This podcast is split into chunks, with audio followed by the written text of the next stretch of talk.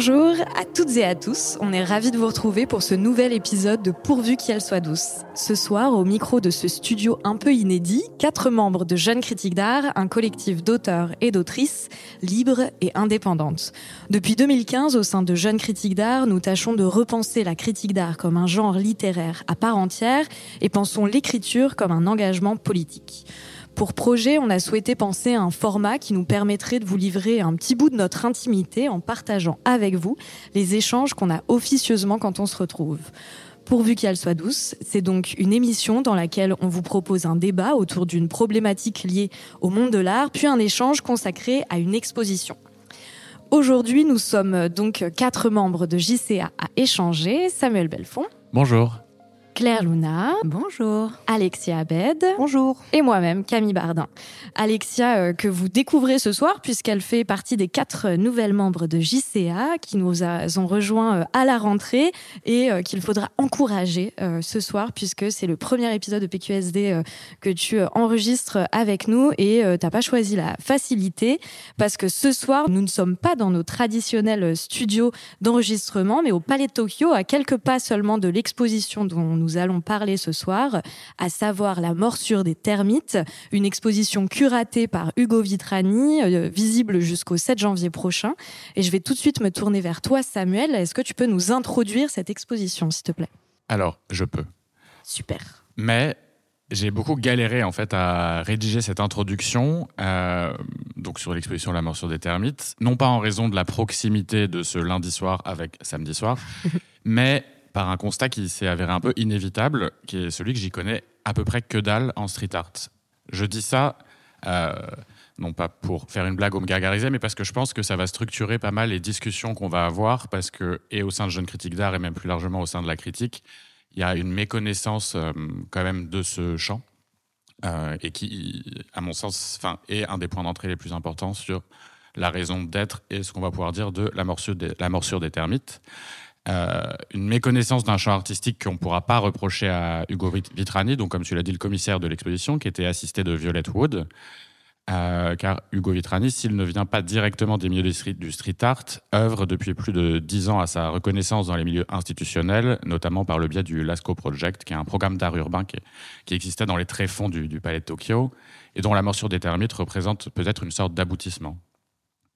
Pour euh, expliquer un peu peut-être l'exposition avant de rentrer dedans, cette posture intermédiaire semble être à l'origine du parti pris de l'expo, dont s'achève euh, bientôt, comme tu l'as dit, les six mois de présentation. L'atmosphère est volontairement laissée sombre et brute, pénombre et mur briques ou bois recyclé plutôt que cimès classique, pour y proposer îlot après îlot des tentatives de rapprochement entre figures du street art, qu'elles soient historiques ou très contemporaines, et artistes ancrés dans l'art contemporain, dont les pratiques se nourrissent des pratiques d'art urbain, non pas tant via une appropriation esthétique que comme expérience, et là je cite le texte de présentation de l'expo, de l'illégalité et des vitres brisées, de l'errance des corps en mouvement.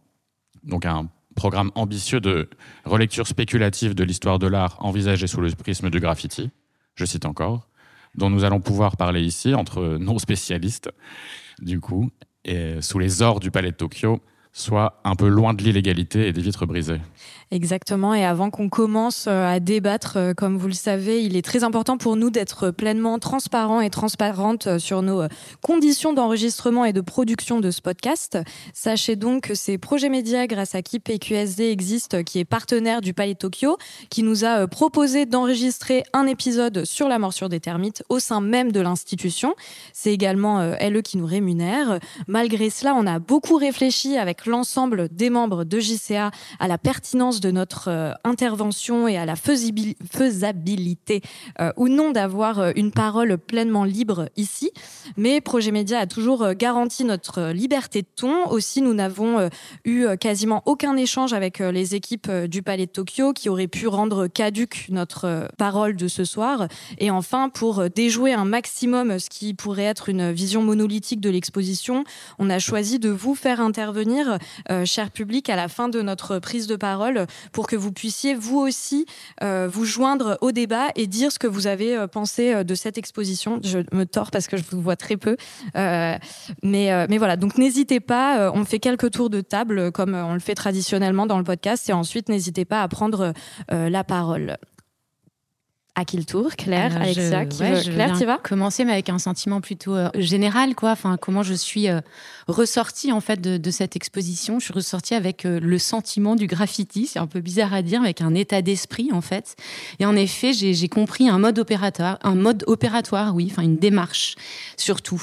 Et à l'évidence, cet état d'esprit, il ne produit pas ou il ne conditionne pas une forme unique, et même dans ces contaminations que propose le comité euh, Hugo Vitrani.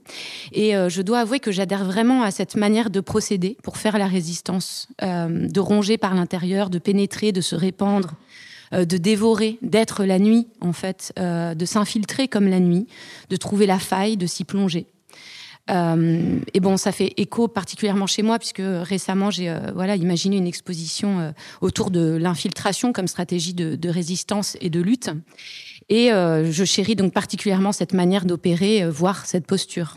Donc j'ai aimé l'exposition, j'ai apprécié véritablement le travail de Hugo, Vitrani. Euh, j'y vois là, en fait, j'ai vu un, geste curatorial très incarné et subtil, finement mesuré. C'est-à-dire que Enfin, d'autant que l'exposition, cette exposition, elle arrive dans un contexte quand même qui est particulier pour deux raisons, mais tu l'as déjà évoqué dans l'introduction, c'est que euh, Hugo Vitrani vient du graffiti, d'une part, et d'autre part, depuis 2012, il a mis en place ce programme dont je parlais. Euh, euh, Sam, Samuel, il a mis en place ce programme de l'ASCO Project pendant quasi une dizaine d'années, hein, si je ne me trompe pas, et pour lesquels il a invité en fait des artistes à infiltrer les espaces du, Palais Tokyo, à intervenir voilà, dans ces interstices, ces failles, dans des endroits inattendus, dans les toilettes, etc.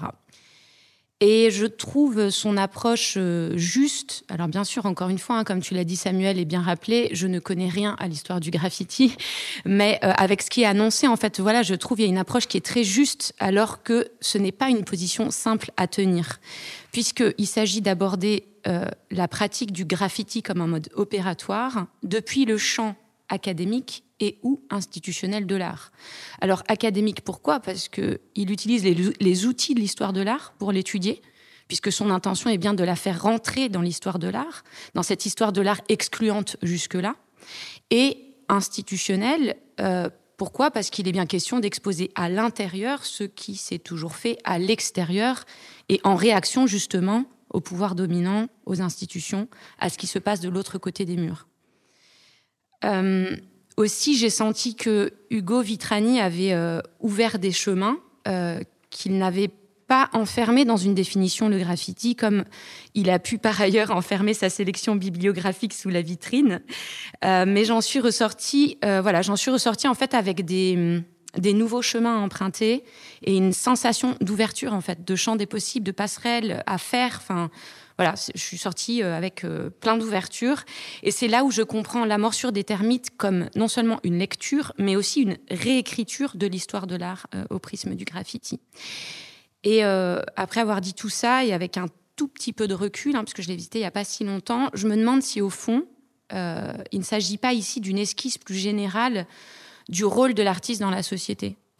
qui serait celle de s'immiscer, d'écrire dans l'espace public, de s'écrire, et de se dire en fait en grain de sable dans ce rouage que l'on croit bien huilé. Euh, voilà. Mhm. Alexia ben, je rejoins Claire sur certains points, mais je crois que je suis un peu plus mitigée euh, quand je suis sortie de l'exposition. Euh, mais en fait, j'ai beaucoup aimé déjà le texte et les cartels. J'ai trouvé qu'ils étaient vraiment bien écrits. pour moi, comme elle disait, enfin comme disait Claire, vraiment les codes académiques et institutionnels ont été très respectés, mais je me questionne quand même parce que dès les premières lignes du texte, il est indiqué que l'exposition, je cite, tente une corruption de l'histoire de l'art. Et du coup, je trouve ça un petit peu curieux de vouloir mener une corruption de l'histoire de l'art en reprenant les codes de l'histoire de l'art. Euh, donc, euh, c'est un petit peu ambitieux. Euh, et évidemment, j'avais des attentes pour la suite. J'ai l'impression que Hugo Vitrani, euh, et, c'est ce qu'on voit un petit peu dans PLS, c'est le magazine du Palais Tokyo qui vient vraiment prolonger l'exposition. En fait, il y a bien conscience euh, des, problématiques que soulève l'artification. D'ailleurs, il en donne une définition dans, dans ce magazine, mais j'ai l'impression qu'il s'en détourne sous couvert de subjectivité. Alors le mot, c'est le directeur du Palais de Tokyo qui le dit. Et, et pour ma part, de générosité parce que l'exposition, c'est beaucoup, en fait. On y passe du temps, il y a énormément d'éléments. Et je pense qu'aussi, c'est une exposition qu'il faut voir plusieurs fois, en plusieurs temps, pour vraiment pouvoir la digérer. Euh, mais euh, pour ma part, j'attendais vraiment plus de transparence sur le paradoxe de l'institutionnalisation euh, du street art, du coup, et des systèmes de domination qui les déclenchent et qui en découlent. Parce qu'en fait, même si l'exposition ne prétend pas résoudre des énigmes, je cite, pour moi, ce silence, il est super violent. le commissaire utilise tour à tour et à sa guise des codes bourgeois et populaires euh, sous couvert, je cite, de liens cryptiques. Alors, euh, j'ai des doutes quand même. Euh, on a donc, comme disait Claire, des codes académico-institutionnels et on a tout ça mélangé, comme disait Samuel, à une esthétique pour moi qui est caricaturale de la contre-culture, donc espace plongé dans la pénombre, un mur du son sur le côté, un peu de musique rave, un peu de fanzine, mais sous des vitrines, graffiti sur des planches en bois. Et du coup, euh, bah, je me questionne un petit peu, euh, est-ce que c'est comme ça qu'on fait de la corruption de l'histoire de l'art? Je ne sais pas trop. Euh, voilà, du coup, je suis un petit peu mitigée. Samuel, tu veux y aller? Bah, Il me semble que peut-être justement le, ce, qu'opère cette exposition est, peut être intéressante si on, enfin, est intéressante si on la met dans la perspective peut-être de comment le street art a été saisi jusque-là Mm. par les institutions, euh, sans, encore une fois, sans être expert même de cette histoire euh, récente de la musification du street art. Mais quand on regarde, j'ai l'impression qu'il y a eu différents types d'approches euh, qui ont été soit d'historiciser le street art, donc c'est les grosses expos mainstream, enfin destination du grand public qui essayent de raconter une histoire du street art, notamment liée à la culture hip-hop, et je pense à l'exposition genre Hip Hop 360 à la Philharmonie en 2022, par exemple, qu'en est un exemple, soit euh, par un angle un peu euh, curatorial lazy, type thématique. on en a parlé à, ce micro, mais par mm. exemple l'exposition qui s'appelait Urbain Urbaine bah. à la condition publique. oui, c'est les mauvais souvenirs de PQSD. Ouais, Super souvenir. Super voyage. À, le voyage à Roubaix était hyper sympa. Ah, et mm, soit mm, aussi, mais dans une manière qui est même différente, parce qu'il y a quasiment moins de curation, dans le fait de se saisir par le biais de l'urbanisme transitoire de bâtiments qui vont être détruits pour en faire des espèces de musées temporaires du street art, comme ça a pu être le cas de la Tour 13, je crois que c'était en 2013 euh, à Paris.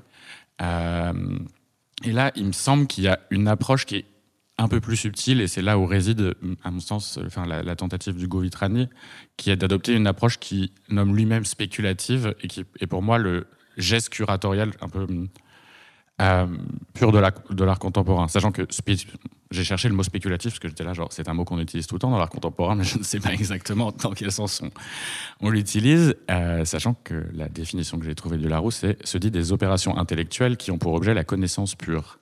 Alors, je suis pas sûr de raccrocher euh, aux propos curatorial ici, mais à mon sens, en fait, euh, ça pourrait s'entendre dans le sens que euh, le fait de manipuler le street art, non pas comme, comme l'explique Hugo Vitrani, comme un sens esthétique, mais comme une matière, une énergie, un contenant plutôt qu'un contenu, d'où justement le rapprochement entre street artistes et artistes contemporains, la faible présence de graffiti, hein, du, de la matière même de l'exposition, dans l'exposition.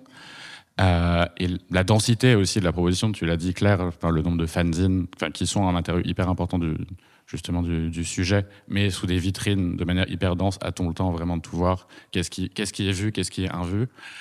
Euh, bah, En fait, pour moi, tout ça, c'est utiliser les codes de l'art contemporain pour l'appliquer au, au, street art, pour horizontaliser en fait la manière dont on peut voir ces, dont on peut voir ces médiums à mon sens, c'est là que s'opère ce geste, euh, qui est intéressant parce qu'il va, il est plus subtil et il va plus loin.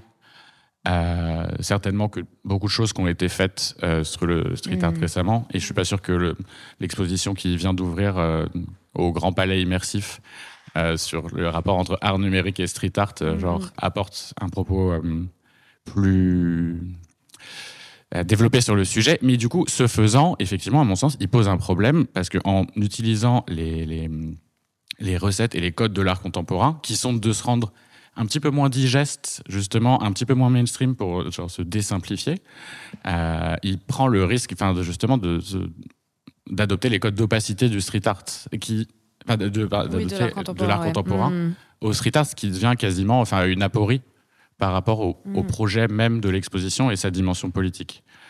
Et ça se voit notamment dans le fait, enfin, on pourra en reparler, mais les, cartels sont super, mais à mon sens, c'était impossible pour moi de comprendre les rapprochements entre les faits entre les œuvres sans les cartels.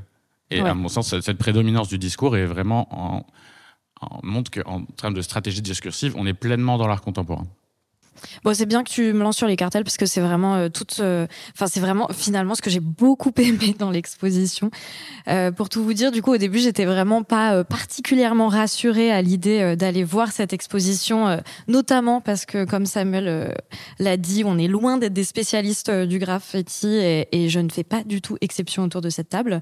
Je dois même avouer que ce n'est vraiment pas une forme vers laquelle je me dirige spontanément, au contraire même. Et finalement, j'ai vraiment passé un bon moment dans cette exposition. On y est allé euh, toutes les deux euh, avec Alexia euh, pour pour préparer ce PQSD. Et dès la lecture du texte, j'ai trouvé le propos vraiment intéressant et clair. Et ce n'est pas anecdotique parce que c'est vraiment à la lecture en fait de, de ce texte général que j'ai commencé à avoir l'eau à la bouche. aussi, je dois le rabâcher dans chaque PQSD et je suis pas la seule, mais il est hyper important pour nous que les intentions curatoriales des commissaires et des équipes soient rendues visibles Or, c'est vraiment le cas ici. Euh, tout de suite, on nous dit euh, quel est l'objectif de l'exposition, à savoir euh, comprendre ce que le graffiti a fait à l'art. On nous dit aussi comment elle se construit, quelles ont été les difficultés rencontrées lors de son élaboration, notamment du fait d'ailleurs que, que certains artistes refusent d'être exposés dans une institution, mais je pense qu'on y reviendra aussi plus tard. une fois ce texte lu et apprécié, donc, j'ai d'abord fait un premier tour dans cette grande termite avant de, revenir à la première œuvre de, et là Samuel, tu me dis si je le prononce mal, Ito Steyler. ouais, j'étais sûre que ça, je me suis entraînée tellement de fois, j'ai honte. Vas-y, dis-le bien s'il te plaît pour moi. Non, mais je sais pas le dire non en plus. En plus, hein. quand tu le dis vite, Ito Steyler tous les épisodes de, Pourvu qu'elle soit douce sont retranscrits, donc tout, ira bien, vous l'aurez à l'écrit. Et là, je dois dire que euh, à la lecture de ce cartel, j'ai vraiment été euh, hyper enthousiaste, à savoir qu'on nous parle donc euh, du geste de cet artiste qui brise d'un coup de burin la vitre d'une télé, et on nous explique que par là, elle tente une mise en péril de la théorie des vitres brisées, selon laquelle un environnement désordonné entraînerait une augmentation de la criminalité théorie qui a nourri par la suite les politiques de tolérance zéro euh, qu'on connaît. Euh, puis le cartel se finit par cette phrase En brisant cet écran, l'architecture du palais de Tokyo semble apparaître de manière fortuite dans les fissures. Et je vous le fais en français euh, cela ouvre la fissure où vivent les termites. Et franchement, j'ai trouvé ce geste curatorial hyper fort et super beau. En fait, vraiment, tout de suite, je me suis dit que ça allait être une belle expo parce que ce geste était on point. puis j'ai poursuivi par la droite où on nous présente le travail de David L. Johnson qui a euh, prélevé dans l'espace public à New York des équipements installés par des euh, propriétaires pour empêcher des personnes sans domicile fixe de s'installer. Et là encore, j'ai vraiment beaucoup aimé ce qu'on me disait et la manière dont on me le disait aussi. Et définitivement, si je devais retenir un point positif vraiment de cette exposition, c'est le fait que tous les cartels étaient porteurs d'histoires, de récits, d'anecdotes, ce qui a provoqué chez moi deux sensations question la première, c'était d'être euh, comme accompagné en fait par un type euh, passionné qui n'arrivait pas à se retenir de me dire euh, tout ce pourquoi il était passionné. Il y avait vraiment, enfin, trois paliers de compréhension à chaque fois dans les cartels et il restait pour autant tout à fait accessible. Et la deuxième, c'était d'avoir la sensation que plein de rumeurs parcouraient l'exposition, comme si une espèce d'énergie insatiable s'emparait des lieux. Et tout cela m'a rendu encore une fois hyper enthousiaste, là où j'étais plus que dubitative quant à l'intérêt intérêt que j'allais porter à cette exposition. Après, le, je pense que l'écueil de tout cela, c'était que toutes ces histoires, euh, elles m'ont semblé euh, rendre le propos de l'exposition globale assez flou, assez abstrait. Euh, en fait, pour tout vous dire, j'ai donc on a fait une première fois l'exposition toutes les deux. j'ai cogité, j'ai cogité, j'ai écrit tout ça. Je me suis dit ok, nana. Et là, avant, on y retourné. Et là, je me suis dit, non, en fait, c'est un peu plus clair que c'est pas si flou que ça. Il y a quand même une ligne qui se dessine, mais c'est à enfin voilà, j'ai la chance d'avoir une carte IKEA et de pas payer. Je peux rentrer plusieurs fois au Palais Tokyo. Non, mais en vrai. Et, et du coup, c'est un peu toujours ce truc. Je me souviens qu'on avait fait toute une critique il y a quelques années, maintenant, non, allez, deux ans, on va dire, de 100% la Villette, parce que l'expo était complètement gargantuesque et on ne savait plus où donner de la tête. J'ai un peu ressenti ça. On avait, enfin, on avait un peu fait ce, ce reproche-là à, à, la commissaire d'exposition. Et en même temps, elle nous avait répondu oui, mais l'exposition est gratuite. Le but, c'est aussi de venir la picorer, etc. Là, c'est pas le cas. Euh, donc, euh, donc voilà. Euh, Alexia. oui. Oui, moi je veux bien rebondir. bah, je suis d'accord avec toi sur, sur tout ça, vu qu'en plus on l'a fait ensemble, donc on a eu l'occasion d'en discuter vraiment à chaud et in situ. Euh, et je suis d'accord euh, aussi pour dire qu'il y a eu des. Enfin, le commissaire a vraiment cherché et il est allé chercher loin. Je, disais diguer tout à l'heure quand on en parlait euh, en off. Et je pense que c'est vraiment ce qui s'est passé. mais pour faire un peu un contrepoint à ce que tu dis, du coup, bah, dès l'entrée, donc il y a la vidéo Strike, c'est ça. Et sur la droite, à l'entrée, en fait, on est aussi accueilli par par euh, une œuvre de Tania Moreau qui s'appelle, pardonnez-moi l'anglais, Belonging to the Wall. Euh, Tania Moreau, c'est une artiste française que je connais bien. Euh, cette œuvre, en gros, des années 70, s'inscrit dans une série plus large qui témoigne des recherches radicalement conceptuelles de l'artiste. c'est une imposante bâche transparente sur laquelle sont collées des lettres adhésives qui, du coup, enfin, où est écrit le titre dessus, donc Belonging to the Wall. Euh, et donc, euh, ce travail est issu d'une série qui met en présence les structures morphologiques de l'espace, ça fait sens, et qui prolonge les investigations de Tania Moreau sur les fonctions perceptives et cognitives dans l'art. Euh, mais moi, je me questionne parce que, comme tu le disais, Camille, les cartels, effectivement, ils sont extrêmement bien rédigés et ça donne vraiment des clés de lecture. Mais à mon sens, ça, ça laisse pas forcément euh, dialoguer les œuvres entre elles et c'est peut-être pour ça qu'on mm. a parlé d'opacité tout à l'heure. Et euh, pour l'anecdote, moi, je suis vraiment, enfin, je me suis vraiment questionnée sur la pertinence de cette œuvre dans l'exposition et plus largement sur la pertinence de Tania Moreau, mais aussi d'autres artistes, en fait, dans l'exposition. pour l'anecdote, du coup, la famille Moreau était solidement implantée sur la scène de l'intelligentsia parisienne des années 50. Donc, la famille vit euh, au boulevard Saint-Michel et a pour habitude de recevoir Prévert, Fautrier, Villalonga, bref. Euh, le père est avocat, euh, et collectionneur d'art. La mère est journaliste, publicitaire et directrice d'une maison d'édition. Du coup, l'artiste Tania Moreau bénéficie d'une éducation bourgeoise, catholique et qui illustre bien la richesse de son patrimoine culturel de base. puis aussi, elle maîtrise les codes de l'institution. Euh, voilà. Après, on peut quand même noter que tout au long de, sa carrière, l'artiste tente euh, effectivement de s'affranchir du groupe social dominant duquel elle est issue en enchaînant des projets dans l'espace public. Euh, mais c'est des projets artistiques autorisés et souvent rémunérés. Du coup, je me questionne pourquoi cette œuvre a-t-elle été sélectionnée et sinon, est-ce qu'elle a été sélectionnée sous prétexte que son message et son titre signifient littéralement appartenir au mur? Euh, donc voilà, donc à mon sens, je cite le champ lexical que j'ai trouvé mm. euh, dans les, sur les cartels et dans les textes. On est un peu loin des mauvaises herbes, du vandalisme, du parasitage ou d'une pensée souterraine.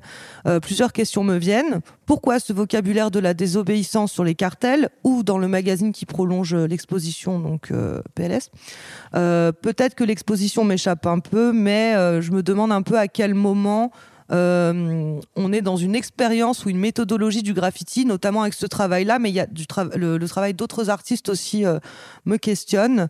Euh, voilà, et est-ce que le slogan politique L'art et la vie des années 60-70 est un peu confondu avec l'expérience du graffiti?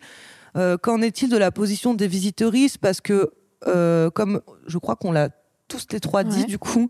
Euh, on est un peu coincé dans une passivité. Effectivement, il y a de la documentation et elle est au cœur de l'exposition, mais elle est coincée sous une vitre. Euh, donc, on veut bien comprendre le, la volonté historiographique et pédagogique euh, de l'exposition, mais du coup, on a du mal à, vraiment y accéder. Et mais du coup, voilà, je, suis quand même bah, un petit peu dubitative quand même par rapport à certains choix. voilà, peut-être que Claire, tu voulais dire un mot? Tu avais parlé, Camille, à un moment donné donc, du texte curatorial qui énonçait clairement euh, ses intentions, euh, des cartels, et c'est vrai que je te rejoins là-dessus. Et euh, on l'a pas évoqué, mais en effet, dans le texte curatorial que j'ai lu, donc je pense comme vous toutes et tous, avant de, de voir l'exposition, il listait quatre thématiques. je ne sais pas si vous vous en souvenez, donc du coup, je l'ai cherché. Merci, Camille, de les avoir données. donc la première qui est la nécessité du désordre public, la deuxième le vandalisme envisagé comme soin, la troisième la dimension politique, communautaire et spirituelle des lettres, et la quatrième le spectre de la peinture, la mémoire des fantômes. Euh, je ne sais pas vous, mais moi j'ai complètement euh, perdu ça. En fait, j'ai complètement euh, oublié. Enfin, c'est-à-dire que ça m'a, mhm. ça, ça, ça, a clarifié le discours, enfin l'intention dès le début. Et puis, bah, j'ai vite oublié les intentions formulées. Et bah voilà, j'ai laissé les mots de Hugo Vitrani à l'entrée, mais pour véritablement en retrouver d'autres. C'est-à-dire qu'au fond, moi j'aime cette idée un petit peu de donner des orientations et les perdre pour retrouver d'autres choses en fait. J'ai pas retrouvé peut-être ces, orientations-là, mais j'en ai retrouvé. J'ai trouvé d'autres choses, d'autres mots, ceux qui, ceux qui sont en effet propres au graffiti et au travail des, euh, comme ils s'auto-définissent, ils s'auto-définissent des, comme ils disent, des writers, quoi, les écrivains, mhm. écrivaines au départ. Euh, entre parenthèses, on parle de street art, mais depuis le début, mais on, je pense qu'il ne faut pas euh, le dire si on a lu le propos de Hugo Vitrani et, des autres. Et donc voilà, je retrouve d'autres mots, les mots dits et les mots écrits et j'ai trouvé aussi bah, ça, donc je te rejoins, mais c'est vrai que je, je, voulais insister là-dessus aussi sur, sur les cartels. Franchement, c'est réjouissant. souvent des cartels, donc. Euh, en fait, j'ai mm. pris plaisir à les lire. Je m'ai pris tout pris en photo. Et euh, tantôt, ils contextualisent, tantôt, ils précisent l'intention de l'artiste avec des mots chaque fois bien sentis, euh, bien choisis. Là, on est loin, justement. Tu parlais, toi, Samuel, tout à l'heure de, de, cette empreinte art contemporain lourde. Et là, enfin, on est loin d'un pour, pour un autre sujet. Hein. Et là, justement, enfin, on est loin d'un jargon flou et distant des œuvres. On est enfin libéré des éternels écueils, vous me connaissez, qui questionnent ou interrogent des notions inconnues ou connues de tous et de toutes. Donc ça, quand même, je tiens vraiment à le noter, mmh. c'est vraiment réjouissant.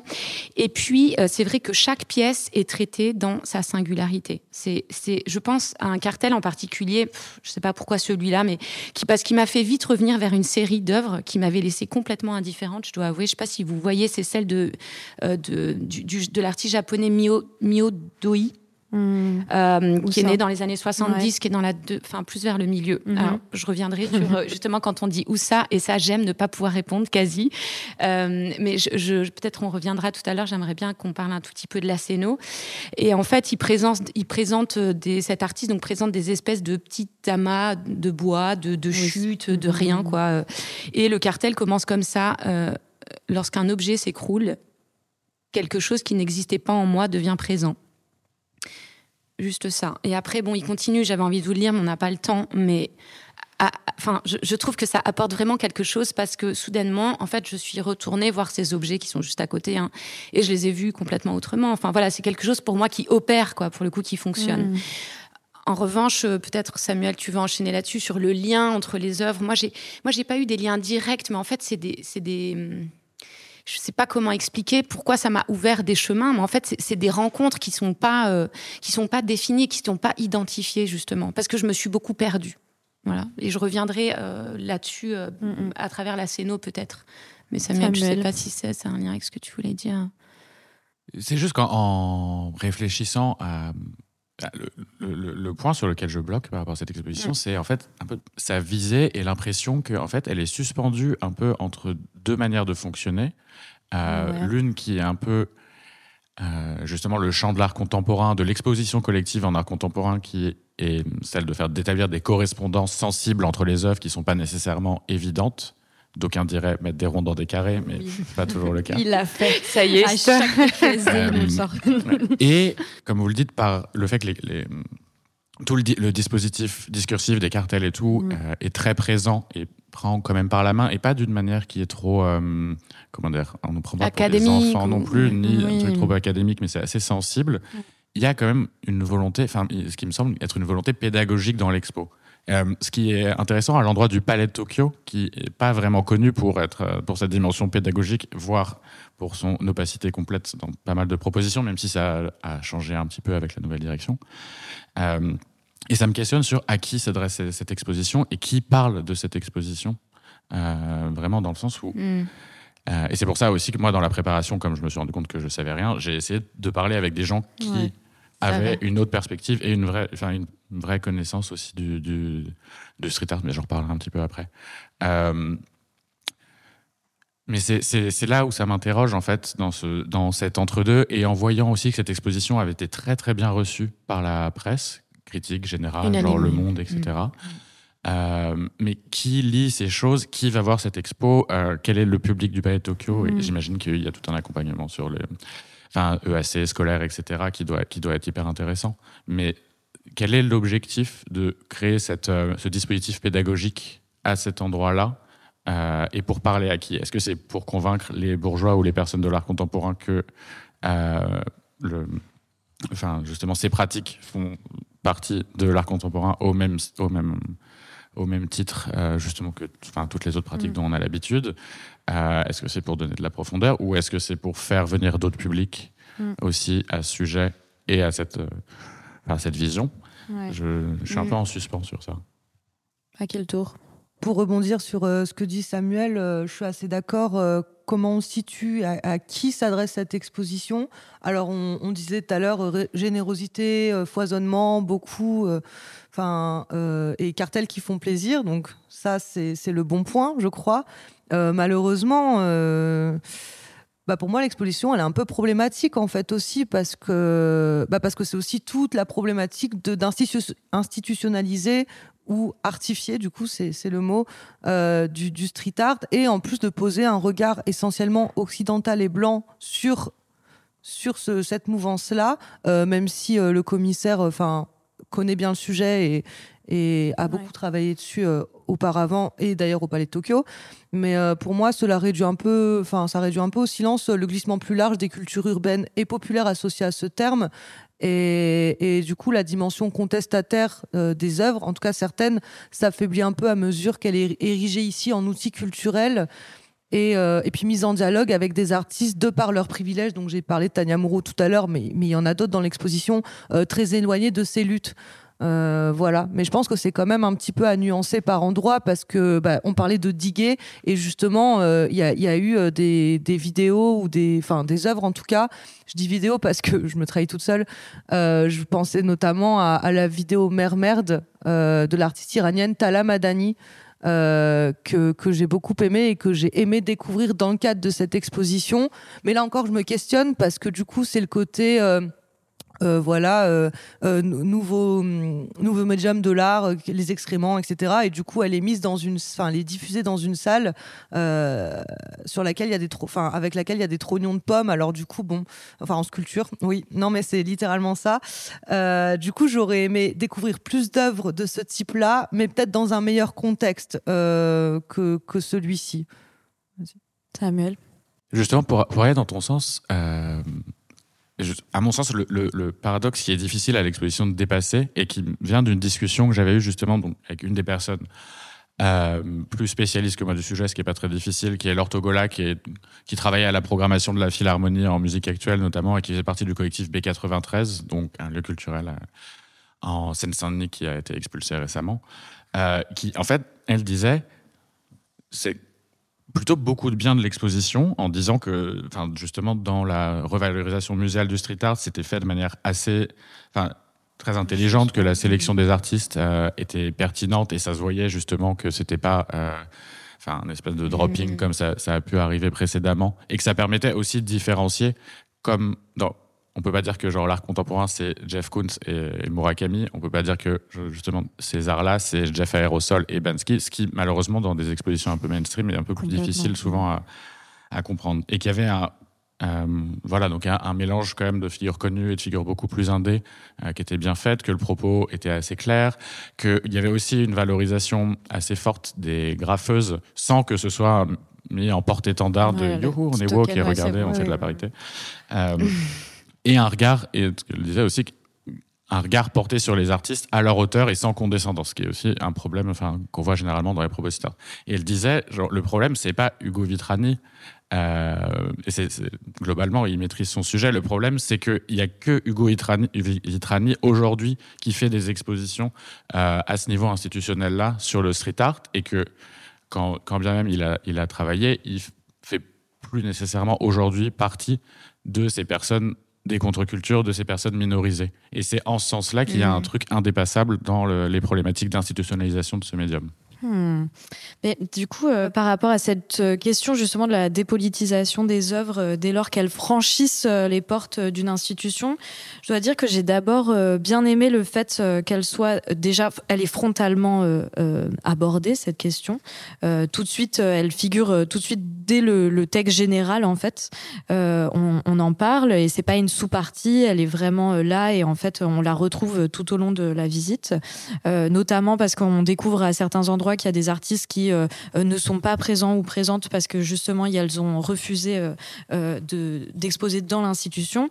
Maintenant, il y avait encore un truc qui me dérangeait. J'ai mis pas mal de temps en fait à mettre le, le doigt dessus, mais je crois que ce qui pêche ici, selon moi, c'est le fait qu'en en disant tout cela, c'est comme si on tentait presque de nous faire oublier que le Palais de Tokyo, c'est une, une, institution qui fait elle-même des choix, qui valide et invalide des voix.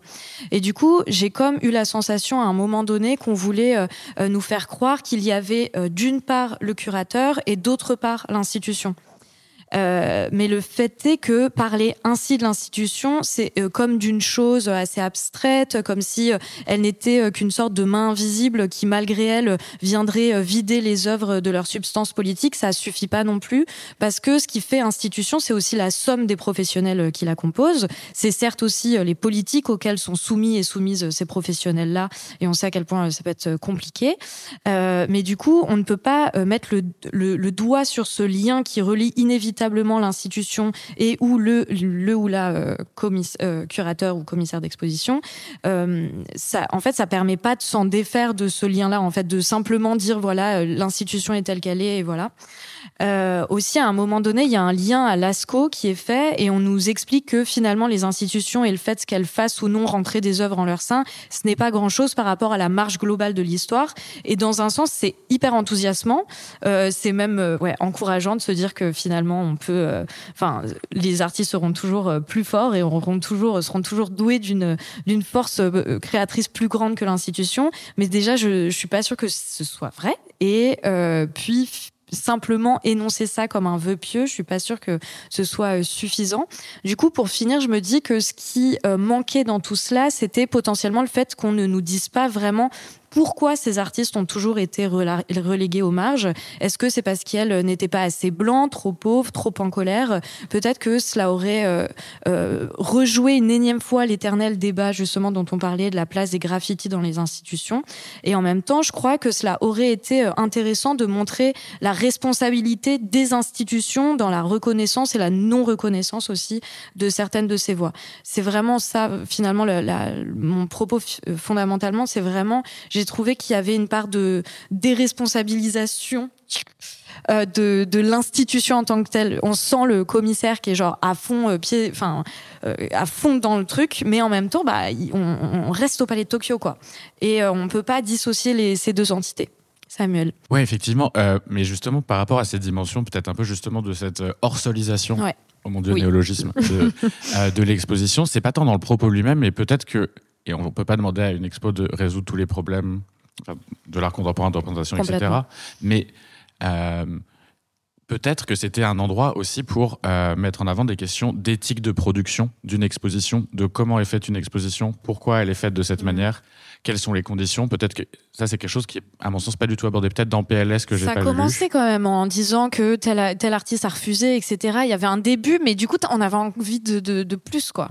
Justement, ouais, pour rejoindre ce côté, enfin, de justement le graffiti comme expérience, euh, genre toute cette dimension de l'illégalité, les vides brisés, etc.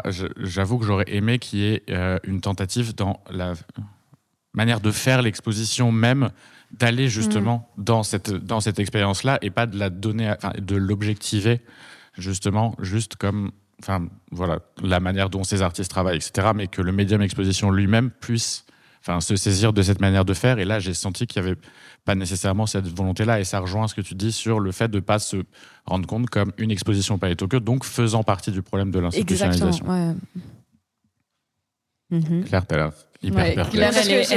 J'essaie de comprendre. Euh, non, j'essaie de comprendre ce que tu proposes, c'est-à-dire que pour parler d'un sujet, il faut rejouer euh, les, ce qui est propre à ce sujet. Euh, c'est-à-dire que pour mmh. montrer euh, un art euh, dit marginal, enfin que sais-je, il faudrait comment trouver les formes qui soit. J'essaie de comprendre. C'est-à-dire qu'il faudrait imaginer d'autres formes pour, pour, pour montrer ce sujet-là, quoi. Trop. Ouais. Mais du coup, concrètement, des manières de faire, quand on parle d'une exposition, il y a la, je parle, la scéno, l'espace, le lieu. Enfin, je... mais c'est comme, euh, c'est, en fait, j'ai l'impression que c'est un débat qui revient infini, enfin à chaque fois dans tous les épisodes de Pourvu qu'elle soit douce, c'est de se dire en fait on arrête de prendre les gros sujets comme des thématiques à proprement parler, mais on, on les emploie comme des méthodologies de travail. Et je pense que c'est ça à chaque fois ce qu'on, enfin on revient inlassablement sur ce sur ce point-là, j'ai l'impression. Hmm, je sais pas. Alexia Ben non, mais je rejoins vraiment ce que Samuel a dit. Et de toute façon, euh, je pense que c'est. Enfin, j'espère que c'est pas la fin d'un projet, mais c'est vraiment le début d'autre chose parce qu'on sent les initiatives et en plus on les a bien évoquées, je crois, et on les a remarquées. C'est ce qui nous a fait plaisir. Après, au niveau des lacunes, euh, oui, on, enfin, les, les, écrits en tout cas s'en lavent les mains. Dans le cadre de cette exposition, c'est l'exposition ne prétend pas résoudre d'énigmes. Bah, j'ai l'impression que si, en fait. Donc, euh, du coup, faites-le vraiment. Hmm. Enfin, voilà, si c'était le dernier mot. Est-ce que, si, peut-être en dernier mot, je sais qu'il y avait. Euh, bah, en plus, c'est une des dernières œuvres, donc euh, peut-être qu'on finit là-dessus avant de donner la parole à vous toutes et tous, si vous êtes chaud. Il y avait la. je sais pas, je sais que toutes les deux, vous, avez, vous aviez envie d'en parler. Euh, je sais pas, j'avais envie de parler de deux choses, mais euh, j'avais envie de parler de la scéno qui me semblait importante et, de, quelques coups de cœur, mais là, que choisir, je ne sais pas. Euh, tu vas parler. Coups de cœur, c'est pas mal. bah, avec Claire, on a eu le même coup de cœur bah, du coup sur cette artiste iranienne Talamadani qui a fait une vidéo mère merde.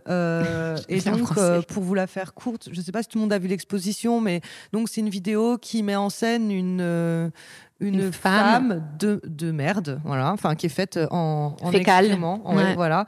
Euh, et euh, elle, elle, vient s'installer dans des intérieurs bourgeois euh, très qui pue le conservatisme, conservateur, enfin bien kitsch hein, finalement mm. vu de l'extérieur. Et en fait, voilà, elle va se déplacer dans dans dans ces dans ces intérieurs là. Et elle commence par se masturber sur une méridienne. sur, et en fait, en, en, en, se, en bougeant dans l'espace qui sont des photographies, mais elle est en vidéo animée. Elle vient euh, du coup bah, tout salir vu qu'elle est faite euh, d'excréments. Euh, et voilà, et moi j'ai trouvé cette vidéo super intéressante, euh, et cohérente avec ce que le texte disait sur le parasitage, sur comment on salit, qu'est-ce qui est interdit, comment on, ressent pas à sa place dans un, dans un, espace. Euh, voilà. On ressent une jouissance à vandaliser pour le coup.